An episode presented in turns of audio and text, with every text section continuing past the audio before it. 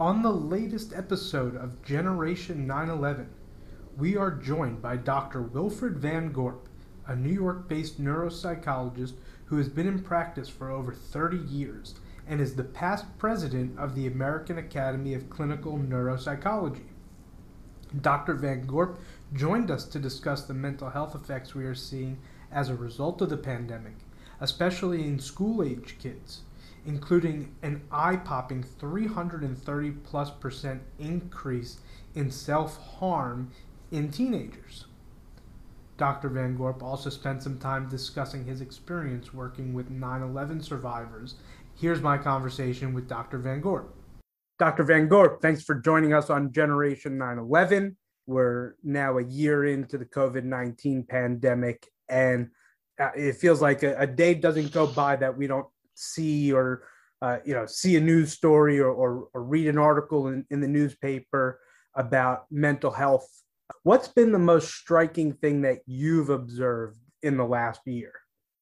I guess the most striking uh, thing that i've observed well I, I, it's really got to be two things. One is the fear of getting the virus. That's first and foremost on so many people's minds and what i hear people talking about and secondly, isolation. People are isolated, they have cabin fever, they're stuck at home, and they just have not been uh, feeling comfortable visiting with their friends and being around other people. So, uh, fear and isolation. And gee, that's a toxic combination. I think a lot of people would say that you know, isolation obviously is very detrimental from a mental health perspective. But what does it also do when, what does it do to kids specifically? Um, you know, kids who are used to going to school on a daily basis? Well, they are cooped up. They're, it's exacerbating any condition or sort of a predilection for a condition they might have had. So, for example, if a kid had ADHD or even was somewhat inattentive, it's just magnified that. Uh, I've had uh, I had one child tell me, you know, I'm so inattentive, I can't do my Zoom classes from my room because I'm too distracted by everything that's in my bedroom. So I'm having to do my Zoom classes by sitting in the hallway of our house because I'm less distracted that way. So one parent is in one room doing their work from home. Another parent's in another room working from that room for their work, and the kids sitting in the hallway doing their classes from Zoom because they can't be in their bedroom because they're too distracted. It's just exacerbated everything uh, and made it very difficult. Um, kids who are prone to maybe depression. It's just amplified that. It's exaggerated that kind of thing. They get more depressed. Have you seen they're more, they're more isolated. Have anyway, you seen more? Sorry, have you seen more mental health issues um, in a certain segment of that? You know, that school age population that maybe you hadn't seen. You might think it would be certain segments, wouldn't you? There would be differentially affected. It's everybody. And everybody is almost, I don't know, I mean, I, I haven't seen research on it and I don't have research on it, but just clinically, I can't say that one group is more affected than another. I've had business executives coming in in the droves because they say, either they're depressed working from home or they say i'm working from home. Now i realize i think i might have adhd can you evaluate me doc? Uh, everybody parents with kids parents saying gee i think my kid may have autism because they're i think now now that i'm observing them more closely i think they're not social. I, I just think they don't relate normally. I'm observing that now. I don't think I would have seen it if I'd been taking them to school. Um, it's just everybody. I'm just not seeing it in one group. It's everybody. I think you probably saw this study, but there was a uh, a recent study that came out uh, regarding self harm, um, in, in, addition to other mental health issues, but it showed a 334% increase in self harm among uh, 13 to 18 year olds. Number one, what is that number 334% is a very, very large increase. So, from a medical perspective, how shocking is that to you? And how do we get kids past this phase of their life? It, it, it is shocking and uh, terribly worrisome. I think we've got we get them past it by giving them realistic hope on the horizon. Now with the vaccine, um, developments and the vaccine, penetrating all aspects of the community as it is, community health centers being uh, administered in now more and more community sites like drugstores and, and all over the place, up to 20%, for example, in, in the United States, people having at least one dose of the vaccine. At present, I think it's around 18% right now today. Um, we've got to give hope.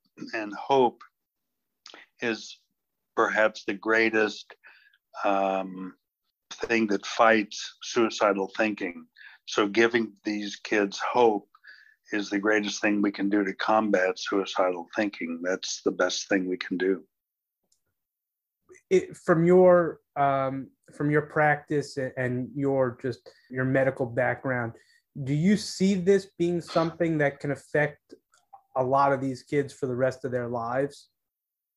I think so. I think I think the, the kids, I think everybody, adults too, all of us. I think everybody who's lived with this will bear some scars forever and um, some Im- i think this will impact everyone who has lived through this in some way shape or form for the rest of their lives some will be will bear more serious scars, some will just bear the imprint. But I think everyone will bear some effect for the rest of their lives. I think it's just impacted everybody in some way, shape, or form irreparably. So my final question on on COVID is uh, something that I know that you've spoken about um, extensively throughout the last year, and that's brain fog. And we recently learned about Gwyneth Paltrow, who's you know a household name. She she named it. You know, she said that she's dealing with brain fog from uh, you know lingering effects of COVID. What what is brain fog, and is it is this something that we need to keep an eye out for in the future amongst you know people who exhibit certain mental health issues we do. We we've you know this is being researched now, and it's poorly understood but well articulated by patients, um, particularly long haulers who've had COVID. Very clearly describe their um, brain fog that they experience, their mental dullness. Um, and in some way, it's the same kind of mental phenomenon that patients, for example, with chronic fatigue syndrome experience. I talked with a patient today who had a very severe traumatic brain injury at age 11. He's now 24. He described brain fog that he experiences now lingering from uh, his traumatic brain injury. This brain fog is something that, that people who've had uh, brain injuries do experience and articulate. And I think long haulers who've had COVID, many of them do experience this mental phenomenon. It's a brain related condition poorly understood in COVID, but being researched now. Yeah, so that that's going to be something uh, we're going to be dealing with the health effects and uh, the mental effects of this for a long time to come. So just to kind of pivot, uh, you know, and we'll close up here but I know you've also done a lot of work with the 9/11 community, and uh, you know it's crazy to think that we're approaching the 20 year anniversary.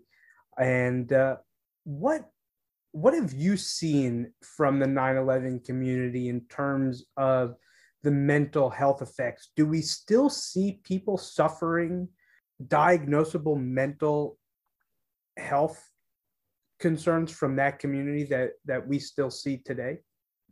Oh, sure.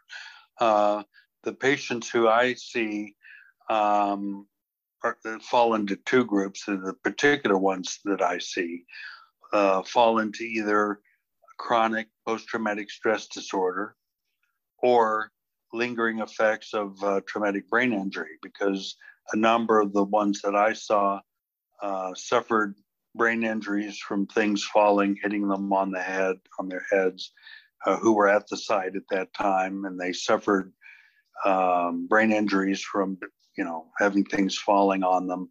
But many of these patients do have lingering post-traumatic stress disorder that's just a chronic condition. And do we see it in um, not only first responders who who were there, but people who were you know working in the towers and, and had to you know just run down and you know they just look back and they they see that image just ingrained in their in their brain today.